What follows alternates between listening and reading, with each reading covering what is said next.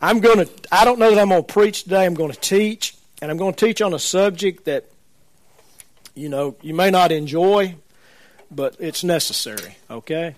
Whenever there is a, a contest, and we have con, all kind of contests in our lives.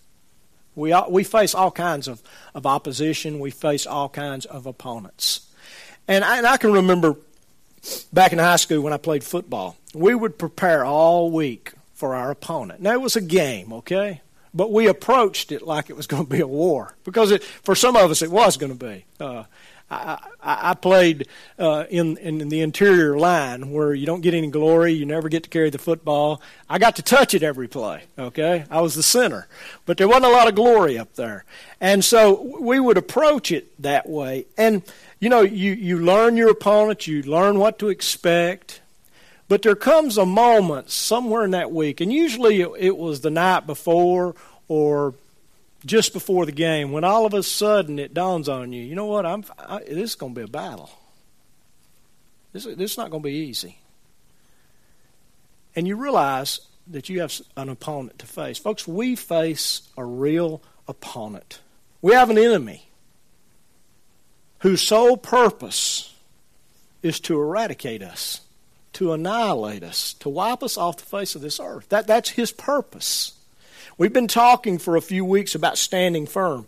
And so today, we've come to that place where we need to know who our enemy is. We don't need to, to, to continue to rely on some of the information that we've learned through life. And I, am going to be, uh, we're going to have a lot of Scripture, okay? Because I, I, just think it's good in this case to let Scripture speak for itself. I'd encourage you to write some of this stuff down, and I would encourage you to, to go over this a little later. But, but we face an enemy who, you know, let me just put it this he hates our guts.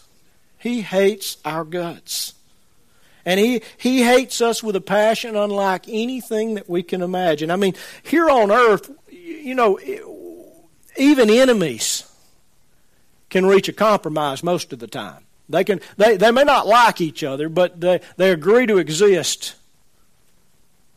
without war sometimes. Well, that's not the case with our enemy. He has sworn to destroy us. And, and I, let me just put it as simply as I can. He wants us dead, okay? That's D with a capital D, E A D, dead.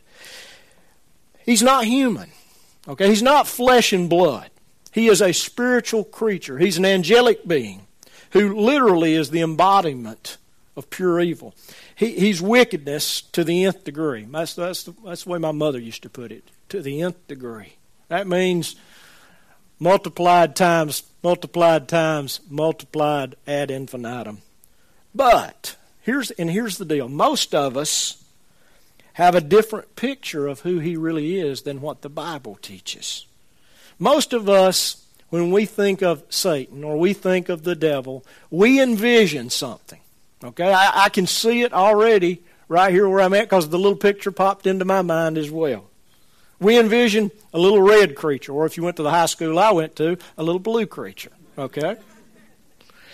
With a pointed little beard, beady little eyes, horns on his head, pitchfork in his hand, and a pointed tail.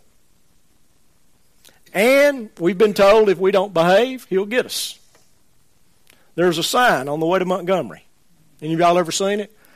There are two signs that I can quote almost perfectly. It's that sign, and there used to be a sign on top of the hill uh, on the way to Gardendale down. Uh, uh, uh well, my mind just went Croston, from Croston to uh, Newcastle, and it was if you drink and drive, drink milk and stay alive. I think it's the first thing I ever memorized. But there's there's a there's a there's a sign on the way to Montgomery by a lake, and and all of you've seen it, and it says if you don't be good, the devil will get you. And we've been taught that. We've been taught that that uh, I can remember my mother uh, talking about the boogeyman, and so we have this picture in our mind, and that picture basically comes from millenniums of folklore and from myth, and from worn out parents that would do anything to get their kids to be quiet and go to sleep. Amen? Y'all know what I'm talking about. We've been told that, that the devil's kingdom is hell, that he reigns from his throne in hell. Listen to me. The Bible does not teach that. He is not presently in hell. He has never even been to hell. Because once you go to hell, there is no return from that place. There's no, there's, there's no doorknob on the inside as such. And so he's, he's never been there. But this is not the enemy that most of us think of. We think about little horns, little beard, you know, the TV devil, the mascot devil. And he's not really as bad as as the Bible describes him. But folks, standing firm means that we have to know our enemy. We have to know who he is. And the way we learn who he is is from Scripture. Jesus talked about him. The Old Testament talks about him. In fact, seven Old Testament writers talk about him. And, and every writer in the New Testament mentions him. So he's not a figment of our imagination. He's not the, the personification of evil. He is a literal creature. And so if we're going to stand firm, we have to know who he is and what he can do and what he can't do. It's got to be factual. It's got to be realistic. If, if it's not, we're woefully unprepared. Okay? And unprepared means we're defeated. And defeated means we're dead. Does that make sense? If we don't, if we don't know who he is, we can't prepare ourselves for his attacks. And Scripture has given us everything that we need to know. Prepare ourselves.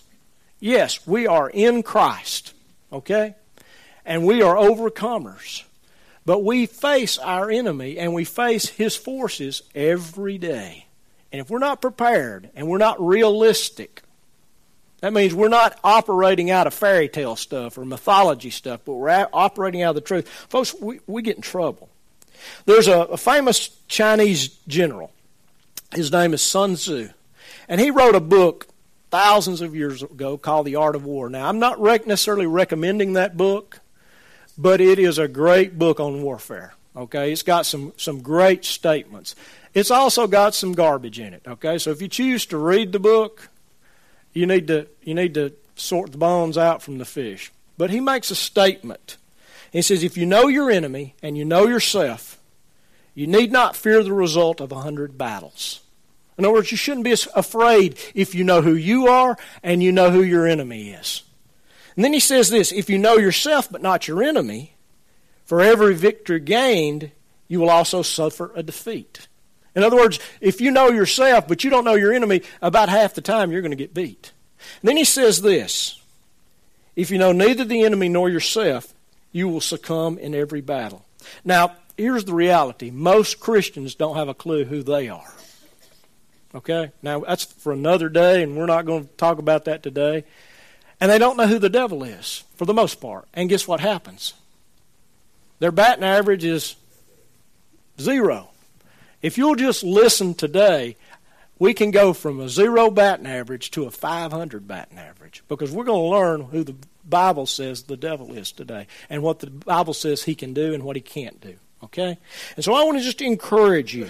It's essential that we know our enemy. I've already said this, but he's real. His existence is, is taught in the Old Testament by seven different writers. New Testament, every writer mentions him. Jesus taught about his existence. Jesus wasn't just catering to the mythological beliefs and the, and the fables of the culture he lived in. He was real. And Jesus had met him eyeball to eyeball, face to face.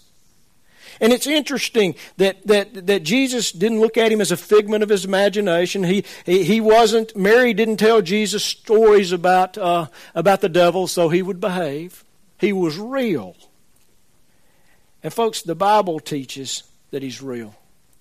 And he's out to kill us. Now, Scripture gives us a lot of insights, and we're going to look at some Scriptures. If you've got your Bible this morning, I want you to turn with me to Ezekiel 28. And we're going to look at a, a passage of Scripture. There are two passages, two primary passages in the Old Testament that, that give us a picture of his origin. And, and that give us a picture of, of how he became who he is. Now, the book of Job just literally talks about him and, and, and, and names him. In these two passages, it doesn't necessarily name him as such. In fact, the prophet starts out prophesying by, about a king, and then all of a sudden, it goes from an uh, from a human being to a supernatural being almost. It, it, it, it changes. So I'm going to share a little bit in Ezekiel, and then we're going to look at a passage in Isaiah. But if you've got your Bible, turn with me to Ezekiel 28, and we're going to read verse 12 through 15. And this is God speaking. He's speaking through the prophet Ezekiel. And he said, "You had the seal of perfection." He's talking about a creature here that's more than a, a human being. It's a supernatural creature. You had the seal of protection, full of wisdom, perfect in beauty. In other words, he had all wisdom. And he was, he was beautiful beyond description. You were in the Eden, the garden of God. Then it begins to describe the way that this creature looked. Every precious stone was your covering the ruby, the topaz, the diamond, the beryl, the onyx, and the jasper, the lapis lazuli, the turquoise, and the emerald, and the gold, the workmanship. And, and there's a, there's a, it's interesting how this is translated. Because in most place, places in Scripture, it's translated a little bit different. And so I'm going to give you both translations. It says, and the gold, the workmanship of your settings and sockets. That's, that's typically the way most Bibles uh, translate it. But it can also be translated, and it is in Hebrew in most places, it's tambourines and flutes. Now we've been we've some of us have some of us have been taught that that that uh, Satan before he was Satan he was the, he was the morning star. He was the star son, the son of the morning basically. He was Lucifer. And he was we've been taught that that that very likely he was the worship leader of heaven. And this is where that teaching comes from. And it's a good possibility okay? I don't know. But I know this. We have a creature who's full of wisdom, and he's beautiful beyond description, and he is covered in these stones. Why is he covered in these stones? Because he's literally in the presence of God and he reflects the glory of God. And, and as he reflects that glory, it's all kind of, I mean, he's like a rainbow of, of colors. Not only that, it, it seems that if you translate it tambourines and, and flutes, he, he, his, his, he has musical instruments that are part of who he is. And if you don't translate it that way, he's got gold and he, he, he looks like a, a fine piece of jewelry, basically. But he, he's a marvelous creature. The, the scriptures decide, uh, tell us that. And then it says this on the day that you were created, these things were prepared. You, you were made this way. And then it says this you were the anointed cherub who covers. And literally, that word covers means guards. And I placed you there. You were on the holy mountain of God. You walked in the midst of the stones of fire. You were blameless in your ways from the day you were created un- until unrighteousness was found, of, found, found in you. Now, what this passage is saying is this is a beautiful creature who was righteous and holy. And, and he was beautiful to look at. He was beautiful to listen to. He was beautiful. Okay? He was amazing. And, and Scripture uses, you'll notice in Scripture that very often when the writer can't describe what he's seeing, he'll use jewels. Uh, when, when the New Testament writers talk about heaven, they describe it streets of gold uh, gates of, of, of uh, pearl because those, those were the most magnificent things they could think of as this. So the Holy Spirit allows Ezekiel to translate this and, and to put this into words and, and, and to give words to where words can't be given. In other words, that's what I'm trying to say. As he describes this creature, he's beautiful beyond description, he's wise beyond description. But here's the thing he is an angelic being. Satan was an angelic being. He's still an angelic being. I want you to understand that. He's still an angelic being. And he, the Bible says that he is one of the cherubim. Now, those are not the little fat angels that you buy and hang on your, your uh, fireplace, okay, or sit with their legs down. That, a cherub, that, that's where it comes from, but, but that's, that wasn't the way the cherubim looked. Uh, if you remember the Ark of the Covenant, there are two cherubim, one on either side, and they guard the presence of God. And, and what this text says that literally Lucifer was the chief guard. He, he stood in the very presence of God. He was the anointed cherub who covers. And you realize that, that all of those pieces that were in the, the temple, they were modeled from the heavenly picture.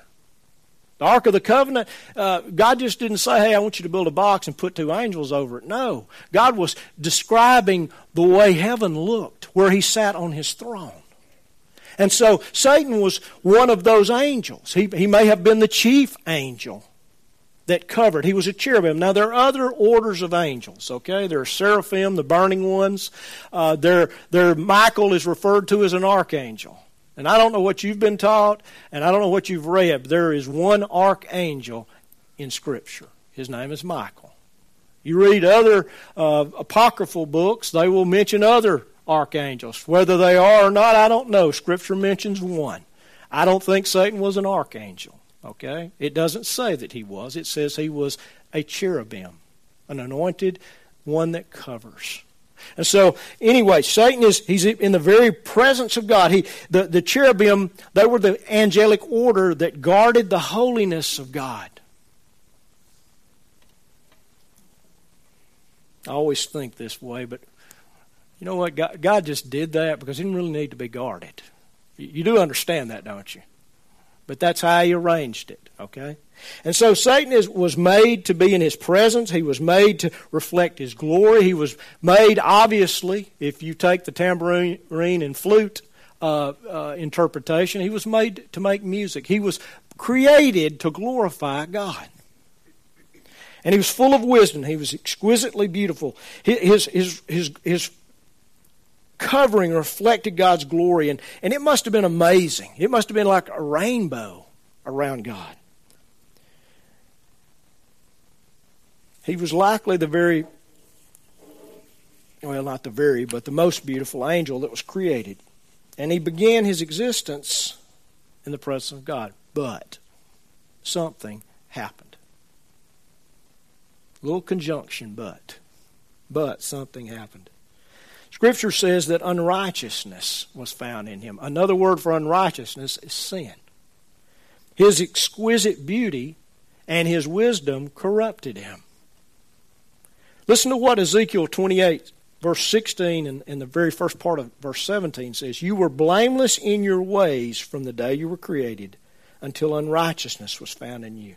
By the abundance of your trade, you were internally filled with violence, and you sinned. Therefore, I have cast you, O covering cherub, from the midst of the stones of fire. Your heart was lifted up because of your beauty, and you corrupted your wisdom by reason of your splendor. In other words, Lucifer fell in love with himself. He fell in love with himself. He's more beautiful than any of the other angels. I mean, have you ever seen anybody that was in love with themselves? Okay. Y'all know what I'm talking about. And that love for himself became sin. And it seems that, that pride began to well up within him, and, and a lust for more power began to fill his heart. And if you look at Isaiah chapter 14, verse 12 through 14, that pride is clearly spelled out. And we're, just, we're going to see that and the results of what happened. Is how you have fallen from heaven, O star of the morning. The word Lucifer is a Latin word. The Hebrew word means the shining one. And that's what that's who he was known as. He was the shining one. That's literally what star of the morning means. Son of the dawn, you have been cut down to earth. You who have weakened the nations. And here's here's what happened. But you said in your heart, I will ascend to heaven. I will raise my throne above the stars. The angels are usually referred to as stars. They're often referred to as stars. He says, I will, I will raise my throne above the stars of God. I will sit on the mount of assembly in the recesses of the north. I will ascend above the heights of the cloud. Literally meaning, you know what? I will usurp God's authority. And then it says this, I will make myself like El Elyon. I will make myself, I will be like God. In other words, I will then be God. Now, this is a created being, okay? He starts off, he says, I'll, I'll send to heaven. I'll go where I want to. I'll raise my throne above the other angels. I won't just be one of the angels, I'll be the chief angel. It gets, it progressively gets, I'll sit on the Mount of Assembly. I'll, I'll sit where God sits. I'll send into the heights of the clouds. I'll, I'll move on up through the, through the heavens into the third heaven where God literally is, and I will be like God. I'll be God. Now we know from a passage in Revelation that when, when, when this took place, Lucifer led a rebellion. He decided he would be God, and he led a rebellion. And Scripture tells us in Revelation chapter 12, verse 4, the very first part of it, that he, a third of the angels joined with him. And it's, it's, it says this it says, And his tail swept away a third of the stars in heaven and threw them to earth. That's where, we, that's where theologians get that he took a third of the, of the angels of heaven with him. Now, I don't know what a third of the angels is because I don't know what the total number that God created, okay? We're not told, but it's a lot. And so these angels fell with Satan. And, and I believe, and I believe Scripture teaches this, they became demonic angels. This is where demonic spirits came from. Okay? There are a whole bunch of other explanations, and, and I don't think any of them hold water. If you believe one of them, that's fine with you. I just personally don't I don't buy them. Okay? And here's why. Is God banished them from the third heaven. That's where heaven God is. Okay? There's the second heaven. That's where the prince and the power of the air reigns. And then there's the heaven, the atmosphere that we can't see, but we can see, that we breathe. You, you understand? That's, that's the mindset of Scripture. There were three heavens. There's the heaven that we breathe out of, then then the, the, the second heaven, which is the abode of, of the spirits, and then there's the third heaven where God is. And so these demonic spirits fail with Satan. And Satan, Jesus called him the prince of demons. Okay, so if you're going to be the prince or the king of demons, then you, you have, they have to be like you. And so they were like him. I believe that's what indicates that the, the demonic spirits are angels. And these, these demons, according to Scripture, are arrayed in a very organized system. And if you go back to Ephesians chapter 6, verse 12, it says, For our struggle is not against flesh and blood in other words, we're not fighting each other. We're not fighting our neighbor who, who constantly harasses us. We're not fighting our boss at work who makes things tough on us. We're not fighting this person. We're not fighting City Hall. We're not fighting our government. We're not fighting, you know, our brother or sister. Okay? They're not the enemy. Scripture says that we don't fight against flesh and blood. Scripture says that our enemy is, listen, it's against rulers. It's against the powers. It's against world forces of this darkness, against the spiritual forces of wickedness in heavenly places. See, there's a well organized system of angelic beings. Now, I don't know that this is true. I'm just speculating. But I imagine when Satan fell, he took angels from a lot of different orders, and then they in turn became angels in this order, okay? In other words, there were powerful, less powerful, somewhat powerful, okay? Maybe. When they failed, they didn't lose their power, okay? They didn't lose their knowledge, they didn't lose their wisdom. They just lost their place in the presence of God. Okay? Y'all still with me? I sure am glad y'all prayed for me when I started because I've been taking a beating over this stuff all week long. now, so we know where he came from. We know where our enemy came from. He was once an angel, a very beautiful angel. But because of his beauty and because of his wisdom, he corrupted himself. And sin was found in him. He rebelled against God, and God cast him out of heaven. There, there, there wasn't a war, okay? If you'll read the text in Revelation, when it begins to talk about a war in heaven, it's not talking about when Satan fell. It's talking about right before Jesus returns. There's a war in heaven. In that second heaven. You remember a few weeks ago, God really has no enemies. Because to be a credible enemy, you have to have a chance of, of, of defeating him. And folks, nobody has a chance of defeating omnipotent God.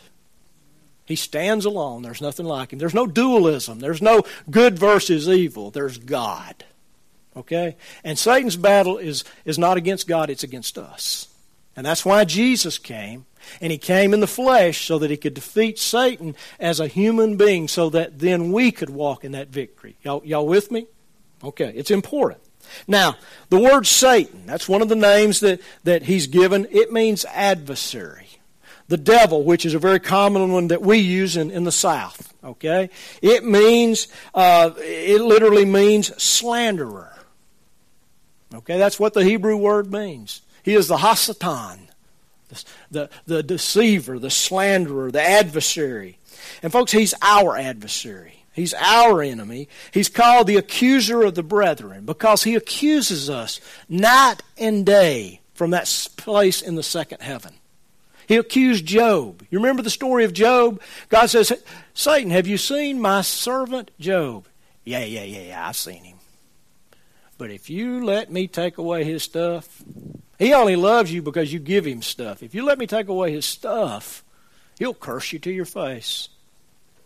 God says, have at him, but you can't touch his body.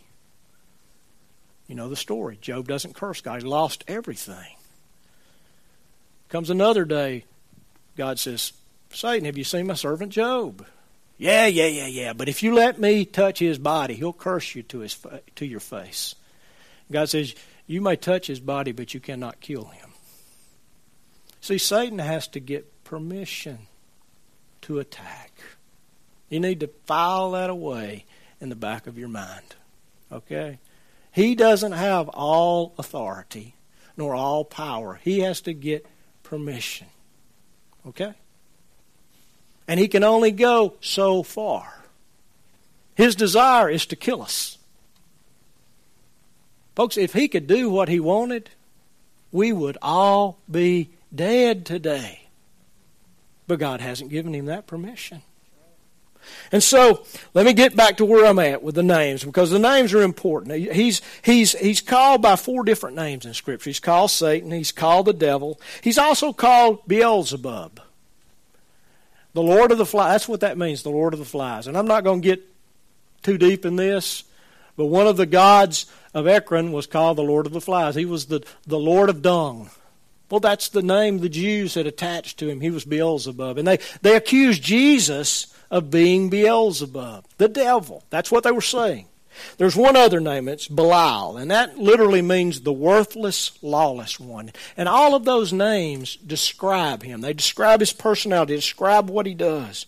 And if we pay attention to the names and we pay attention to the titles, we understand our adversary a little bit better. He's an accuser. He's always an adversary. He's, he's never for us, he's always against us. I, I remember an old man told me one time, he said, If you ever see the devil hitchhiking, don't pick him up. He always wants to drive, he never wants to ride. I've never forgot that. He's an adversary, folks. He wants control, he wants to be in charge. Now, he's also called the evil one. He's called uh, uh the tempter.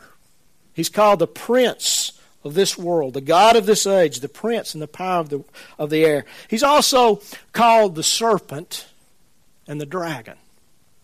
Now, if, if you just think for a moment, as children, what were we most afraid of?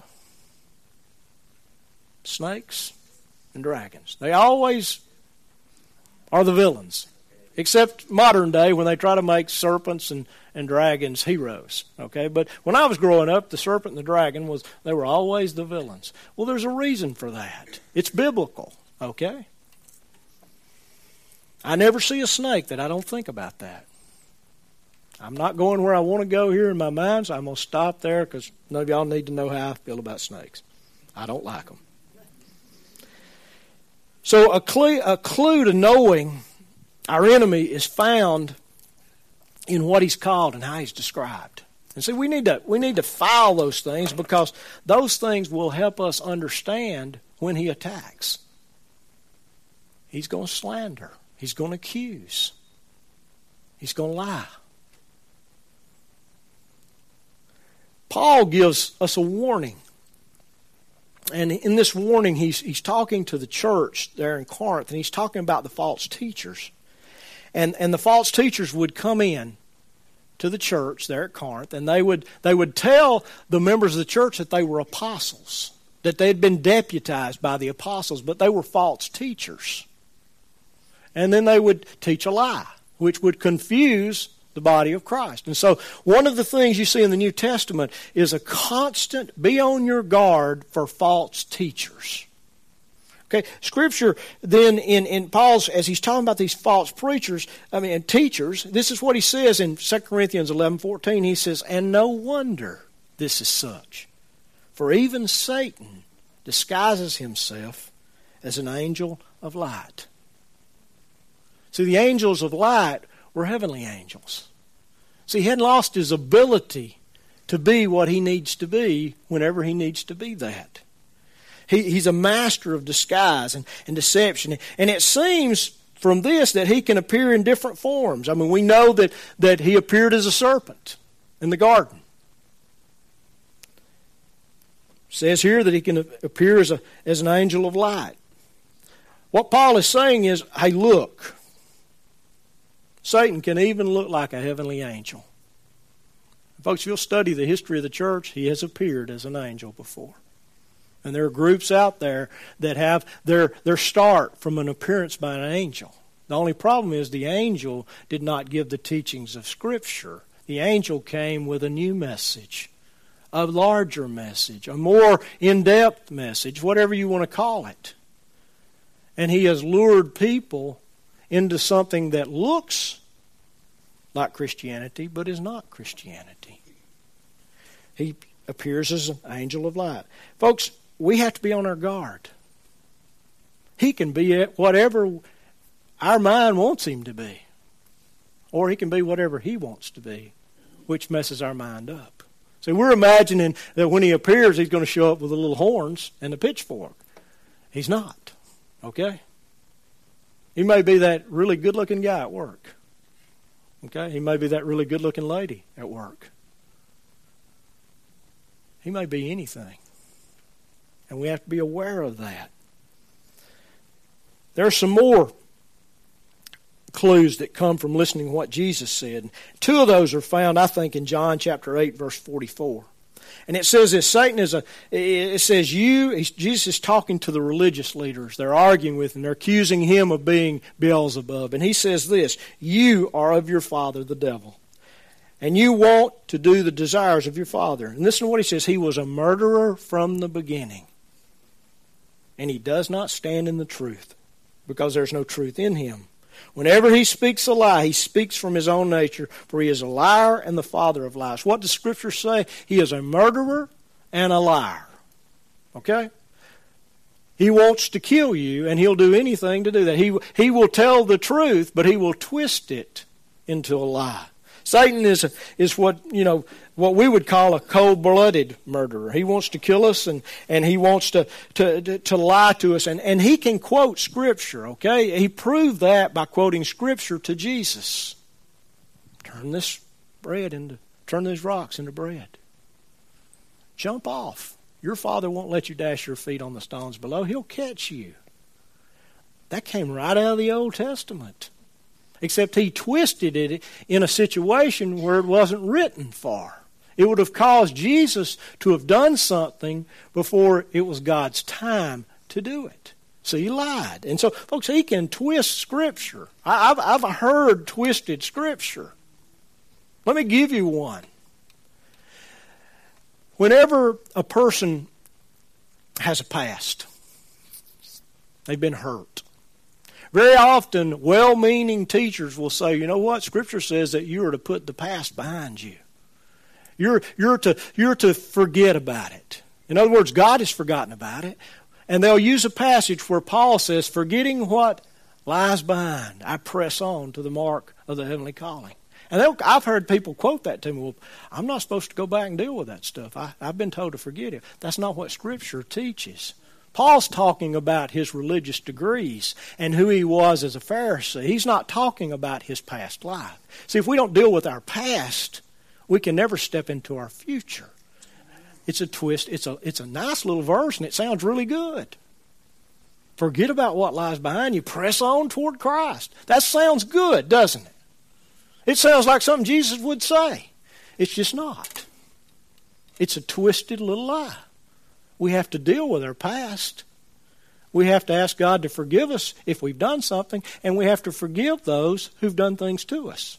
Y- y'all with me? I'm not going to preach on forgiveness. I've already spent weeks on that. But we don't just put everything behind us and move on. We deal with it. We get it completed. We fold it up and we toss it behind us and we move on. But not until we deal with it. Okay? Now I'm getting back to where I was. Okay? So he, he can be very, very believable. Let me just put it that way. And if you're gullible, guess what? You'll take the hook, the line, and the sinker, and you'll be on his stringer before you know it. Folks, he'll tell you all kinds of stuff. That's what temptation is. Temptation is an illegitimate means of fulfilling a legitimate need God has given us. I want you to think about that. God has given all of us legitimate needs. He's created us with certain needs. And the only way that we can be tempted is if we try to fulfill a need that God has a way of fulfilling with an illegitimate thing. In other words, let me some things he'll tell you. It's okay to lie. What did he tell Eve? This fruit will make you more like God. She was already like God. She was created in God's image and likeness. That man, that woman, you know what? You deserve them. Your spouse is not meeting your needs. They will. It's okay to look at, at these pictures. They don't hurt anybody, they're just pictures. Take it. You deserve it. You ever heard those things? You don't have to nod your heads. We all have. Folks, Satan's a liar. And he'll take that temptation and he will stab you in the heart with it. Okay? The very thing that he tempts you to do, he will kill you with. He will kill you with it. Jesus calls him a thief. Okay? And he gives us his purpose in John chapter 10, the very beginning of, of, of verse 10. It says, The thief comes only to steal. there's a little word there, only. Only. To steal and to kill. And the word kill there literally means slaughter. He comes to kill, or comes to steal, slaughter, and destroy. The idea, folks, that, that we can somehow make a, a deal with the devil is crazy. Guess who came up with that idea? He did. Okay? We can't make a deal and we can't outsmart him. Okay? You remember what it said back in Ezekiel? He was full of wisdom. He, he's smart. Very smart. And folks, the only deals he makes benefits him. All right? Jesus didn't try to outsmart him. If you study what Jesus did when he had fast, when he was fasting those 40 days and he was out in the wilderness by himself, what happened? Satan would come and Satan would tempt him. He was hungry, a legitimate need God has given all of us. Satan says, "Hey, nobody's here. Turn those rocks into bread." What did Jesus do? Let me think about that. No, he didn't say that. He said, It is written, man shall not live by bread alone. Satan comes with another temptation. Jesus goes, It is written. Da da da da da. He comes with a third temptation. It is written. It is written. It is written. Jesus didn't engage him in conversation. He didn't argue with him. He didn't think about what he was saying. He said, It is written. He took the Word of God and he answered with the Word of God. Folks, we cannot outsmart the devil. If we try to, he will tie us up in knots and he will leave us dead on the side of the road. Okay? He will destroy everything that we have. We have to answer with Scripture. We, we have to confront him with Scripture. Even Michael, who, from what I understand in Scripture, is the archangel, he is the ruling angel, the most powerful angel today in heaven. When, when Moses died, Jude tells us that, that, that there was an argument between Satan and between Michael. There was a disagreement over who got the body. Now, I don't understand all that, so don't ask me any more about it, because I don't know, okay? But here's what it says in Jude 9. But Michael, the archangel, when he disputed with the devil and argued about the body of Moses, did not dare pronounce judgment or a railing judgment against him. But this is what he said The Lord rebuke you.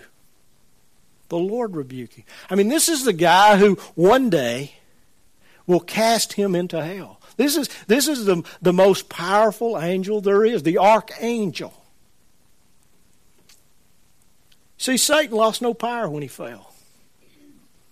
But, folks, he's not omnipotent. He lost no wisdom when he fell, but he's not omniscient. And we need to pay attention to how Jesus defeated him and how, how uh, uh, Michael responded to him instead of trying to come up with all these little prayers that, if they're said a certain way, ensure his defeat or pouring oil here or sprinkling water there or waving a crucifix. Okay? All that's TV. All right? Now, now listen to me. The cross is powerful. All right? You, you need to understand that. Oil is powerful, but it's a symbol of the Holy Spirit. Even even water that's been blessed, and we'll call, we'll call it holy water, is powerful. But just because you take up a handful of that or throw a bottle of oil at him or wave a, a wooden crucifix at him doesn't mean he's going to go, oh no, I've got to run. It's the power behind those things that he fears. It's Jesus. Okay? So if you've got the accoutrements, but you don't have Jesus, guess what? He ain't going to back up. He's going to lick his lips like a lion and he's coming after you. Y- y'all with me on this? Do you understand what I'm saying? I'm not, I'm not in any way dismissing the power of oil and anointing with oil. I'm not dismissing in any way using water that's been blessed. I'm not dismissing in any way the cross. But I'm saying if you don't understand the power that's behind those symbols, the symbols are worthless. Okay, and he knows that. Okay. We're not called to outsmart him. We're not called to outfight him. Folks, he's physically stronger than we are, and he is mentally faster. We're not even called to pray prayers to bind him. Now, I'm going I'm to get on some people's hobby horses here, okay? I want y'all to listen to me. Scripture tells us that he will be bound one time. Okay? That will be at the second coming of Jesus Christ. He will be bound. And I'm going to read the text to you for a thousand years. And he won't be able to tempt. And at the end of the thousand years, Scripture says that he's released for a time. And at the end of that short time, he's cast into hell, where he will be bound forever. Listen to what Revelation chapter 20, verse 1 through 3 says. John says, I saw an angel coming down from heaven having the key of the abyss. That's not hell, okay? That's the abyss, the bottomless pit. And a great chain in his hand. And he laid hold of the dragon, the serpent of old, who is the devil and Satan. Now, the Holy Spirit wanted to make sure that we didn't miss who's getting chained up, okay? He says he laid hold of the dragon, the serpent of old, who is the devil and Satan, and bound him for a thousand years and threw him into the abyss and shut it and sealed it over him so that he didn't see the nations any longer until the thousand years were complete. After these things, he has to be released for a short time. I have heard Christians over and over and over and over and over pray, I bind you, Satan. Okay? And they think they're doing something. If he was bound when we pray that, we'd have very little trouble with him. Amen? How many of you have ever heard anybody pray that? Okay? I understand what they, they think they're doing, okay? We can bind his works. We can bind his demonic spirits that he sends, but we can't bind him. All right? And we need to realize that. That's, that's basically waving a sword in the air and throwing rocks at the moon. All right? Most of the rocks you throw up come down. And guess who they will hit? Okay? They will. So be careful what you pray. We can't bind something that has not been bound already in heaven. If I understand Scripture correctly, he has not been bound yet. But, folks, there is a day coming when he will be bound, when his power will be cast into the abyss. His power's been broken, but he's still powerful, okay? He's still dangerous. We're not called to bind him, we're called to stand firm against him. We're called to withstand him. Listen to, to these two passages of Scripture. When I read one of these this week, it just, the light came on for me. Listen to what Peter says in 1 Peter 5, 8, and 9. He says, Be of somber or be of sober spirit. Be on the alert. Your adversary, Satan, your adversary, the devil, prowls like a roaring lion, seeking someone to desire, but resist him, firm in your faith and then listen to what James 4 7 says. Submit therefore to God. Resist the devil, and he will flee from you. The word resist in both of these verses literally means to stand firm. It's the same root word that's found in Ephesians 6 when it says stand firm, stand firm, stand firm, withstand. It's the same word. It, it means to oppose. It means literally, this, if you were to translate it word for word right out of the Greek text, when you take your stand, he will flee from you. When you take your stand, he will flee from you. I'm going to say it again. When you take your stand, he will flee from you. Resist the devil, and when you resist him, he will flee from you. That's what the text is saying. If you don't resist him, guess what? The roaring lion comes through your camp. You ever been run over? I'll never forget over by what's the new Huffman School that they built a few. It used to be Walmart and all that stuff there in Huffman. There's a road that goes over to Edwards. It may be Edwards Lake Road. That may be what it was. We did some houses right, right up the little hill there. And I remember one day I went out and got my plumbing truck, and uh, for some reason I, I cranked the truck and I put it in gear, and I got this idea. I'd forgotten something. I stepped out. And you know what my truck did? It ran over me. It knocked me down. Okay? It rolled down across the road and into the woods across. There wasn't any houses there. And right across the road. It didn't hurt the truck. But I'm going to tell you what, I didn't know what had happened for a few minutes. I, I, was. Then I remembered, golly, you dumb dumbo, you're supposed to put the thing in, in, in park and all that stuff. Folks, Satan will run over you like that and you won't know what to do. It says, resist him, and then he will flee from you. Stand firm. Plant your feet. No, you're not coming here. You're not entering my house. You're not getting in my head. I don't believe that lie. You understand what I'm saying? Okay, I'm going to go on. If we don't resist him, he's not going to flee. Folks, he doesn't want to fight Jesus. See, when we resist, when we plant our feet firm, we're saying, in effect, I'm in Christ and I'm not moving. And you know what? He believes that.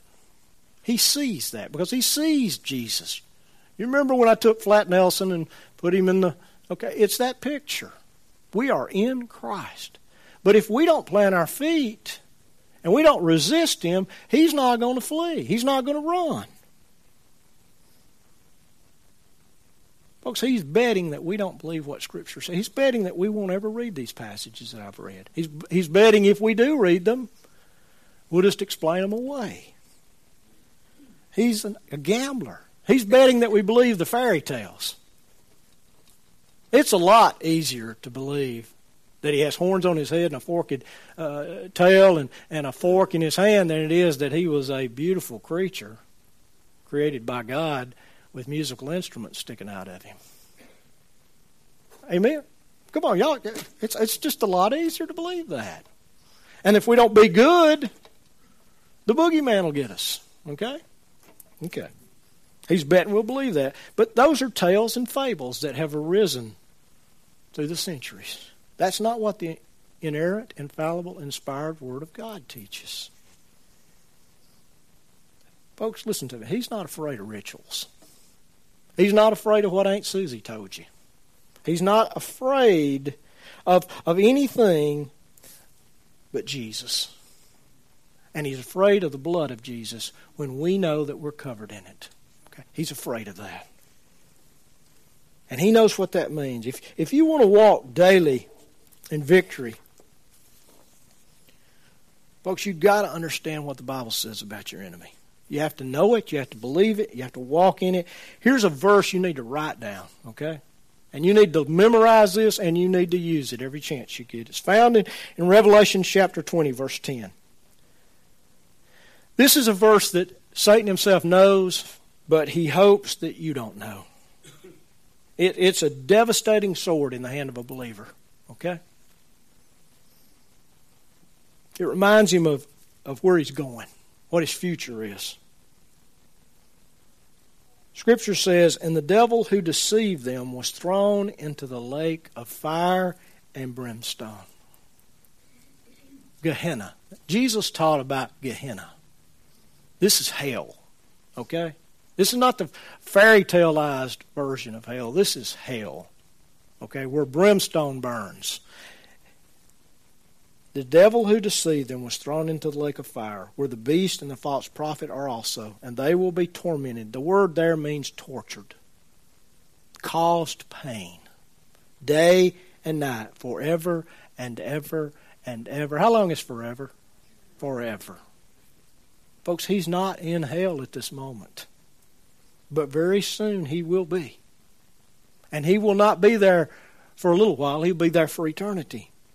He'll be sentenced to the place that literally was created for him. Jesus said this. He, he was talking about uh, those that were wicked and evil, and he said this Depart from me, accursed ones. And then listen to what he says into the eternal fire which has been prepared for the devil and his angels.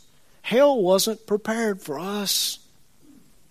God never intended that any human being ever go to that place. It was built, designed, constructed for Satan and for his, for his angels. Listen to me. Jesus has defeated Satan as a man. And as followers of Christ, we are in Christ, which means he's been defeated in our lives if we remain seated in Christ and, and, and we take our stand on the battlefield. Folks, it's only when we resist, when we stand firm, that he flees. I love the way Paul puts it in Romans chapter 16, verse 20. He says, And the God of peace, not the God of war, the God of peace, will soon crush Satan under your feet. Literally, what that verse says is God will soon throw him under your feet so that you may trample him. I remember back in Luke chapter 10, verse 19, Jesus said this Behold, I have given you authority to trample, to tread on serpents and scorpions, and over all the power of the enemy, and nothing shall injure you. Folks, we have been given the authority to stand firm against the enemy who attacks us. But unless we know this, and listen to me, it's not enough just even to know it. Unless we do this, folks, it's likely we won't stand firm. It's likely that we'll turn and run when the pressures get tough. And I know a lot of you are going through some stuff right now. Okay, listen to me. Stand firm. Resist him. Because when you resist him, the Bible says he will flee from you. God will not leave you, He will not forsake you. There's a lie being taught right now in present day Christianity that God will not put on you more than you can stand. Okay, Scripture does not teach that. If you go to Hebrews chapter 11 and 12, you, you see a list of people that went through all kinds of stuff. When, you, when, when, when you're putting a log and sawn in half, it's more than you can stand. Amen?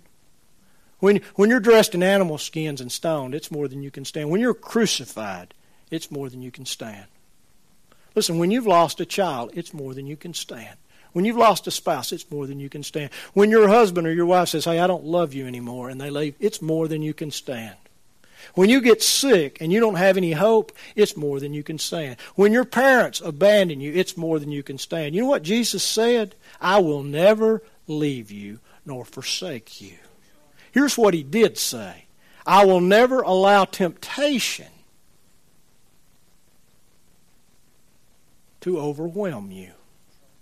I will never allow the enemy to put more temptation on you than you can stand without providing a door of escape.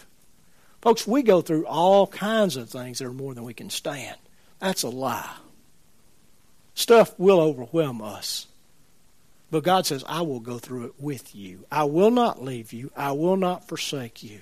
I will not allow your enemy to destroy you. We are His, folks. We're His. And if we understand who He is and the limit of His power, we can gain the victory every day in every situation. Now, that victory may not look like we think it should. But listen to me victory is victory. I hate to lose.